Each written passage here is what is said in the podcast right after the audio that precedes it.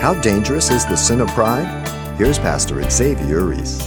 God doesn't look kindly on a nation or people who get in the way of God.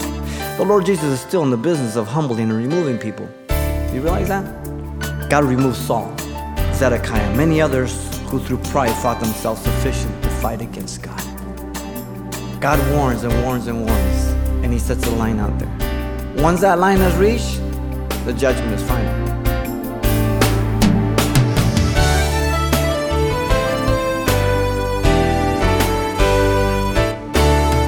Welcome to Simple Truths, the daily half-hour study of God's Word with Xavier Reese, Senior Pastor of Calvary Chapel of Pasadena, California.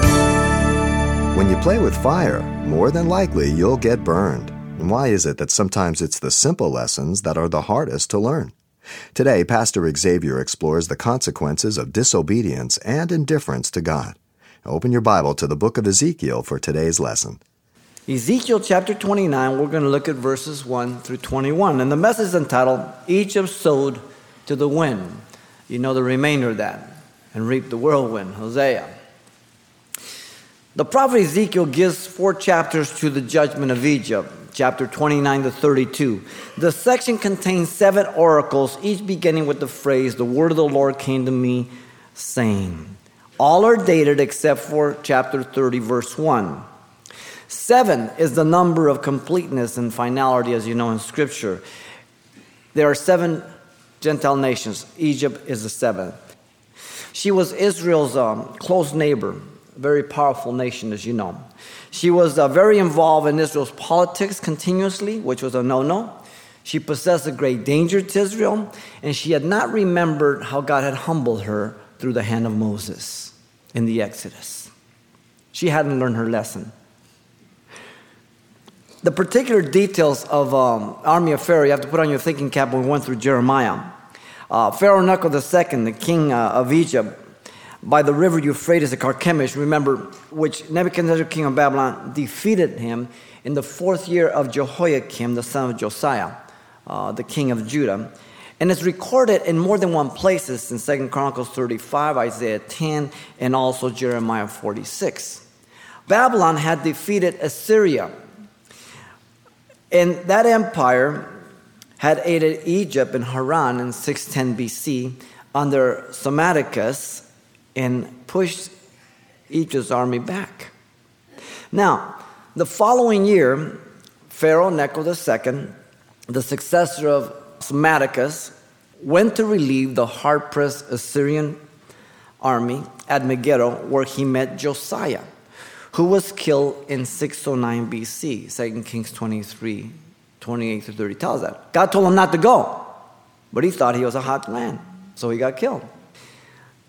Jehoahaz, his son, was placed on the throne by Necho, remember, only three months later to be imprisoned again and set his brother Jehoiakim on the throne. Pharaoh Necho the Second did not go back to Egypt, but instead he fortified Carchemish on the upper Euphrates and base, uh, as a base remained in control of Syria and Palestine. Now, this took place, again, in the fourth year of Jehoiakim, king of Judah. We're looking at the book of Jeremiah now.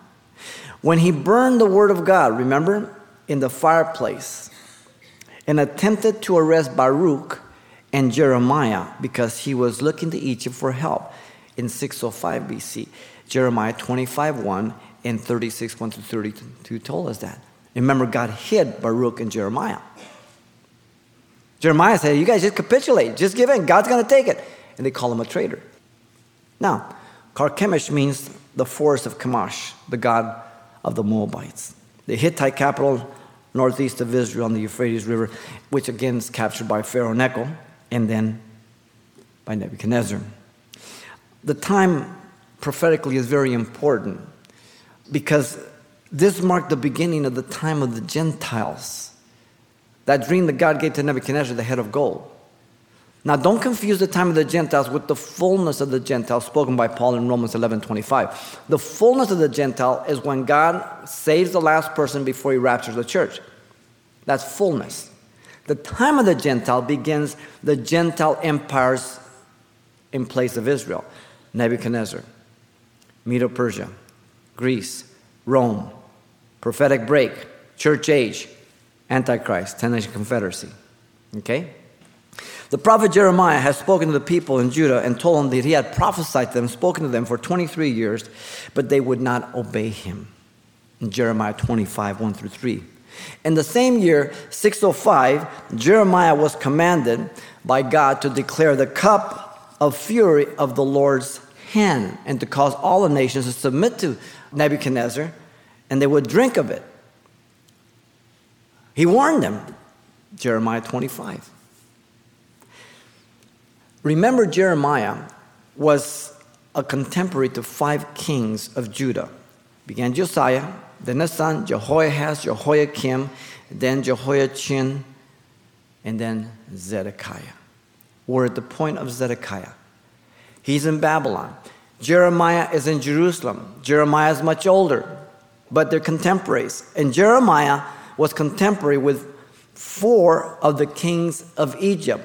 Psammeticus, six sixty-four to six oh nine, Pharaoh Necho the Second, six oh nine to five ninety-four, Psammeticus the Second, five ninety-four to five eighty-eight, and Pharaoh Hophra, which takes place here, what we're talking about, five eighty-six to five sixty-eight. So the first captivity took place in six oh six B C. Daniel and his friends went in.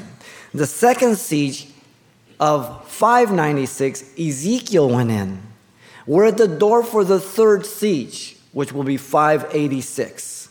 This is where we're come now to the judgment of Egypt. And so the prophet Ezekiel gives the judgment of Egypt and unfolds it in three movements for us. A very important time. Let me read for us here. In the tenth year, in the tenth month, on the eleventh day of the month, the word of the Lord came to me, saying, Son of man, set your face against Pharaoh, king of Egypt, and prophesy against him and against all Egypt. Speak and say, Thus saith the Lord God, Behold, I am against you, O Pharaoh, king of Egypt, O great monster who lies in the midst of his river, who has said, My river is my own. I have made it for myself, but I will put hooks in your jaws and cause the fish of your rivers to stick to your scales. I will bring you up out of the midst of your rivers, and all the fish in your river will stick to your scales. I will leave you in the wilderness, you and all the fish of your river. You shall fall in the open field and shall not be picked up or gathered. I have given you as food to the beasts of the field and to the birds of the heaven. Then all the inhabitants of Egypt shall know that I am the Lord, because they have been a staff of reed to the house of Israel. When they took hold of them, of you with the hand, you broke and you tore all their shoulders, and when you lean on, when they leaned on you, you broke and made all their backs quiver. Therefore, thus saith the Lord God, Surely I will bring a sword upon you and cut off from you man and beast. And the land of Egypt shall become desolate and waste. Then they will know that I am the Lord, because he said, The river is mine, I have made it. Indeed, therefore, I am against you and against your rivers, and I will make the land of Egypt utterly waste and desolate from Migdol to Sinai, as far as the borders of Ethiopia. Neither foot of man shall pass through it, nor foot of beast shall pass through it, and it shall be uninhabited for forty years. I will make the land of Egypt desolate in the midst of the countries that are desolate, and among the cities that are laid waste. Her cities shall be desolate forty years, and I will scatter the Egyptians among the nations and disperse them throughout the countries. Yet, thus saith the Lord God, at the end of forty years, I will gather the Egyptians from the peoples among uh, whom they were scattered. I will bring back the captivity of Egypt and cause them to return to the land of Pathros, to the land of their origin, and they shall be a lowly kingdom. It shall be the lowliest kingdom. It shall never again exalt itself above the nations, for I will diminish them so that they will not rule over the nations anymore. No longer shall it be the confidence of the house of Israel, but will remain, remind them of their iniquity when they turn to follow them. Then they shall know that I am the Lord God. And it came to pass in the twenty-seventh year, in the first month, on the first day of the month, that the word of the Lord came to me, saying, Son of man, Nebuchadnezzar, king of Babylon, causes his army to labor strangely against Tyre. Every head was made bald and every shoulder rubbed raw. Yet neither he nor his army received wages from Tyre for the labor which they expended on it. Therefore, thus saith the Lord God, Surely I will give the land of Egypt to Nebuchadnezzar, king of Babylon. He shall take away her wealth, carry off her spoil, and remove all pillage, and that will be the wages for his army. I have given him the land of Egypt for his labor, because they work for me, says the Lord God. In that day, I will cause the horn of the house of Israel to spring forth, and I will open your mouth to speak in the in their midst. Then they shall know that I am the Lord. Judgment of Egypt, threefold movement. First, verse one through eight, you have the indicting judgment against Egypt. Then nine through sixteen, you have the devastating judgment against Egypt. And then seventeen through twenty-one, the compensating judgment against Egypt. Indictments always come first. God is a very good judge. He always tells you where you go wrong. He always points out, because his ultimate end is to turn people. But when people refuse to turn, then judgment falls. Notice here in verse one and two, we get the commission, first of all, of the prophet Ezekiel. The date is stipulated. Once again, the tenth year, the tenth month, the twelfth day of the month. In other words, January the twelfth, five eighty-seven B C. Jeremiah thirty-seven, five through eleven confirms this. Eleven months after the siege had begun in Jerusalem. Ezekiel twenty-four, one and two told us that. And seven months before the fall of Jerusalem. So we're, we're right there at the end. Notice on that date, the inspired word of God came to Ezekiel, the same prophetic formula. This is the thirty-eighth time it comes. The word of the Lord came to me saying, he's not trying to bore us, but he's trying to let us know this is message from the throne of God. This is not him. This is besides many other phrases that declare divine inspiration. Now, notice in verse two, the prophet is addressed by God. He is identified as his usual title, Son of Man, human, frail, one of many Israelites. He's commanded to posture himself for judgment. Ezekiel was to set his face against Pharaoh, king of Egypt, very specific, and prophesy against him. He's the leader. He's the ruler. He's the primary one responsible for the policy and decisions of the nation. But Ezekiel also sets his face against Egypt. All of it. The people. Why? Because the people go along and follow the leaders. But the greater responsibility falls on the leaders. Look at verse three through five. The condemnation of Pharaoh and the people by the prophet Ezekiel is given to us. In verse three, Ezekiel was to communicate the mind of God to Pharaoh. He was to speak in the authority of God. Speak saying, thus saith the Lord God. Notice he was to express God's posture towards Pharaoh. Behold, I am against you, O Pharaoh, king of Egypt. He told this to the king of Tyre in chapter twenty-eight. When God says, I'm against you, it's bad news. Bad news. He was to denounce his claim to deity. God viewed the great king as a beast, O great monster who lies in the midst of the river. The phrase great monster means a large dragon or serpent. Is believed to be in reference to the crocodile or leviathan, as Job and Psalm declares. This is the Nile River we're talking about. Nebuchadnezzar saw his kingdom, remember in chapter two of Daniel? The head of gold, big, powerful. But then God shows him how he views the kingdoms of man in Daniel seven. Bunch of animals, beasts. We get so impressed with ourselves. It's amazing. It doesn't take much. We really don't have much, but we think we do. Notice still in verse two, Pharaoh said he was a god. Who has said, he quotes his words, my river is my own, and I have made it for myself. Ooh. Pharaoh believed to be a descendant of the gods. You know that. All the pharaohs. Pharaoh declared, this is my river. I created it. I made it for myself. So if you think you're a god, you act like a god. If you think you have no accountability, you live like you have no accountability. This was a sin again of king of Tyre in chapter twenty-eight, verse one through ten. Notice verse four and five. Ezekiel then was to proclaim what God was going to do to Pharaoh and the people. God has been dealing with Egypt for years, ever since Moses. This isn't just, you know, impatient God, you know, rah, rah, rah, wrath. Oh, no. Look at verse four. God was going to hunt Pharaoh down like a crocodile in the river Nile. He's speaking figuratively here, but a literal warning from the position of power, extracting them But I will put hooks in your jaws. We'll get that phrase again when we get to Russia in Ezekiel thirty-eight and thirty-nine.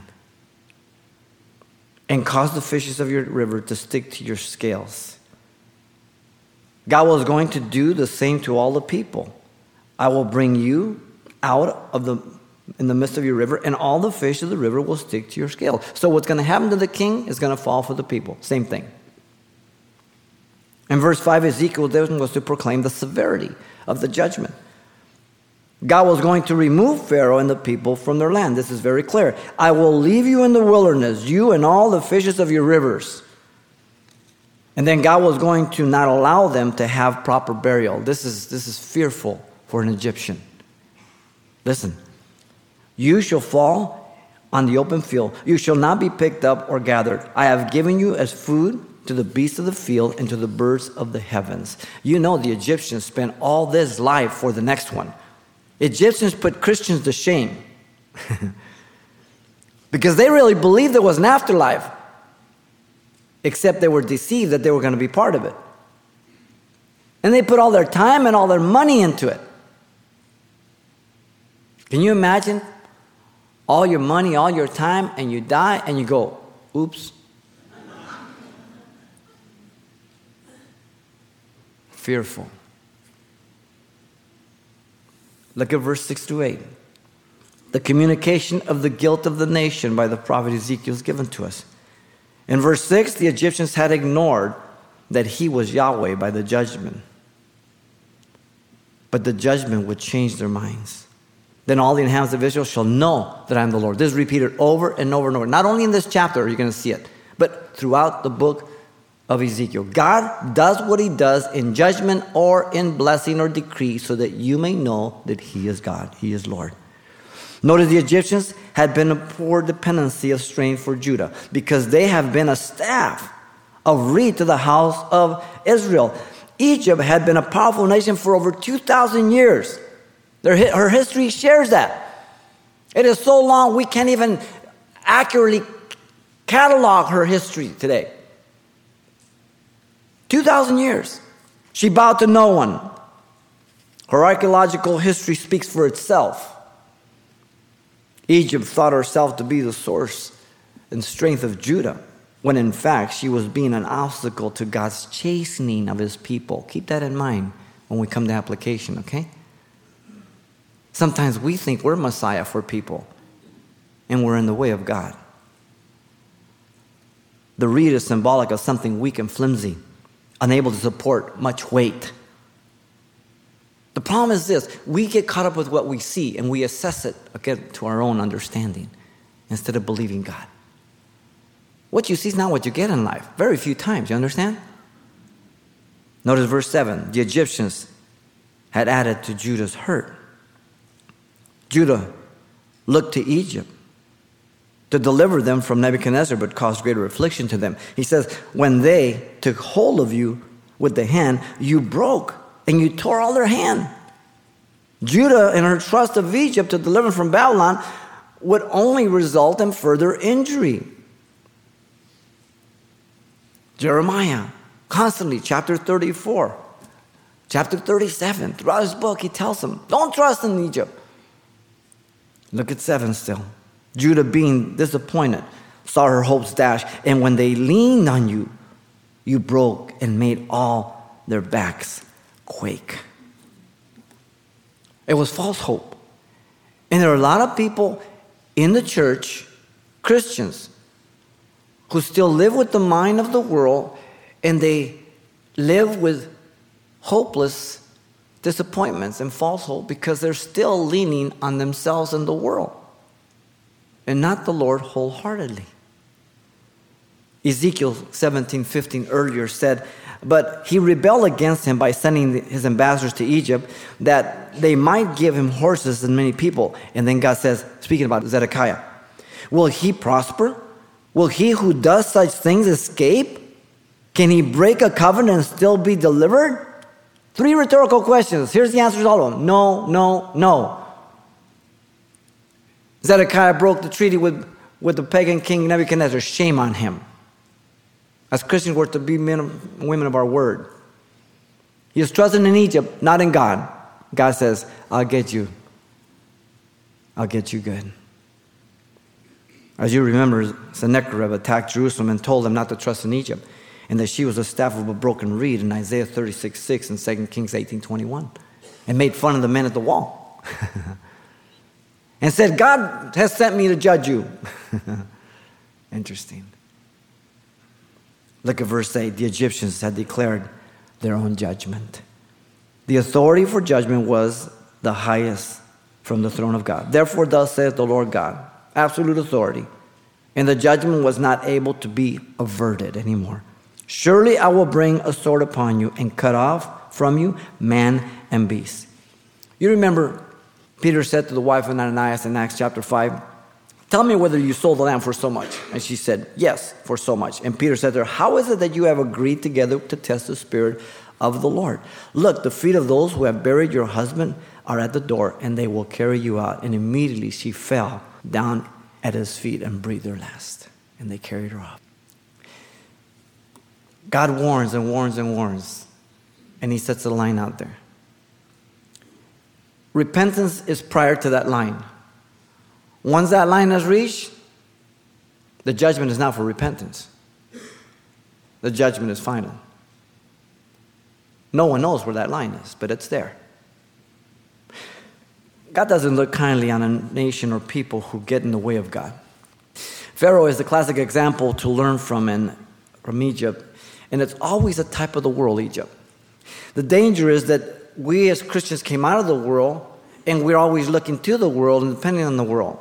And God always warned Israel, don't go back. In fact, he told the king in Deuteronomy seventeen sixteen, when you get a king, he's not to multiply horses or go back to Egypt.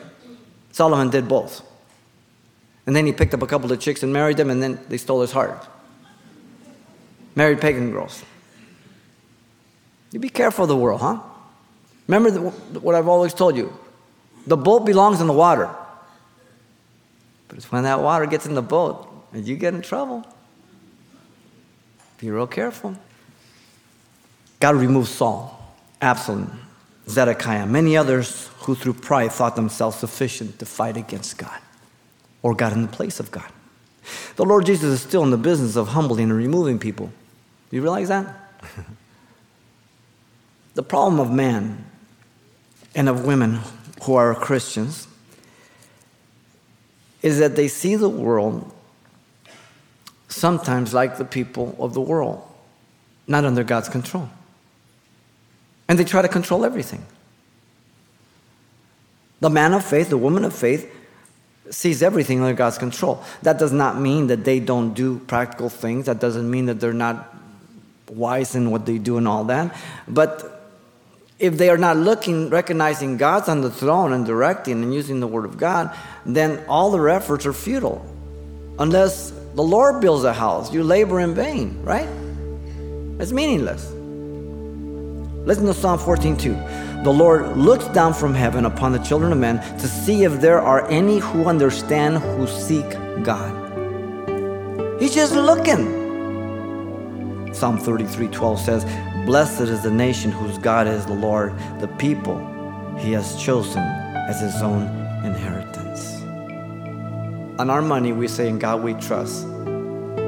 We should shudder and fear as Americans to have that on our money in view of our national policies and everything else. The indicting judgment against Egypt was final.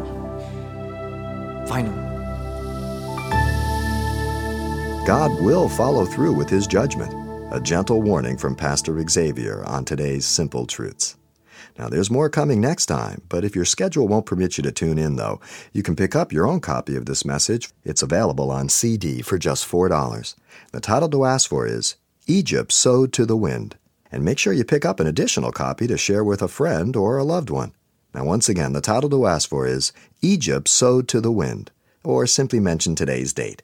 And you can request your copy by writing Simple Truths, twenty-two hundred East Colorado Boulevard, Pasadena, California, nine one one zero seven. Or to make your request by phone, call eight hundred nine two six one four eight five. Again, that's eight hundred nine two six one four eight five.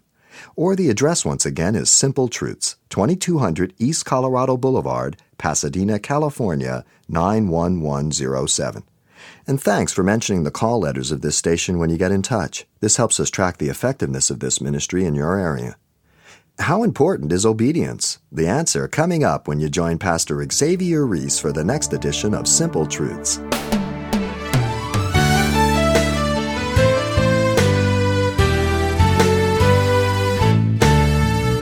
Simple Truths with Pastor Xavier Reese, a daily half-hour broadcast, is a radio ministry of Calvary Chapel of Pasadena, California. w w w dot calvary chapel pasadena dot com.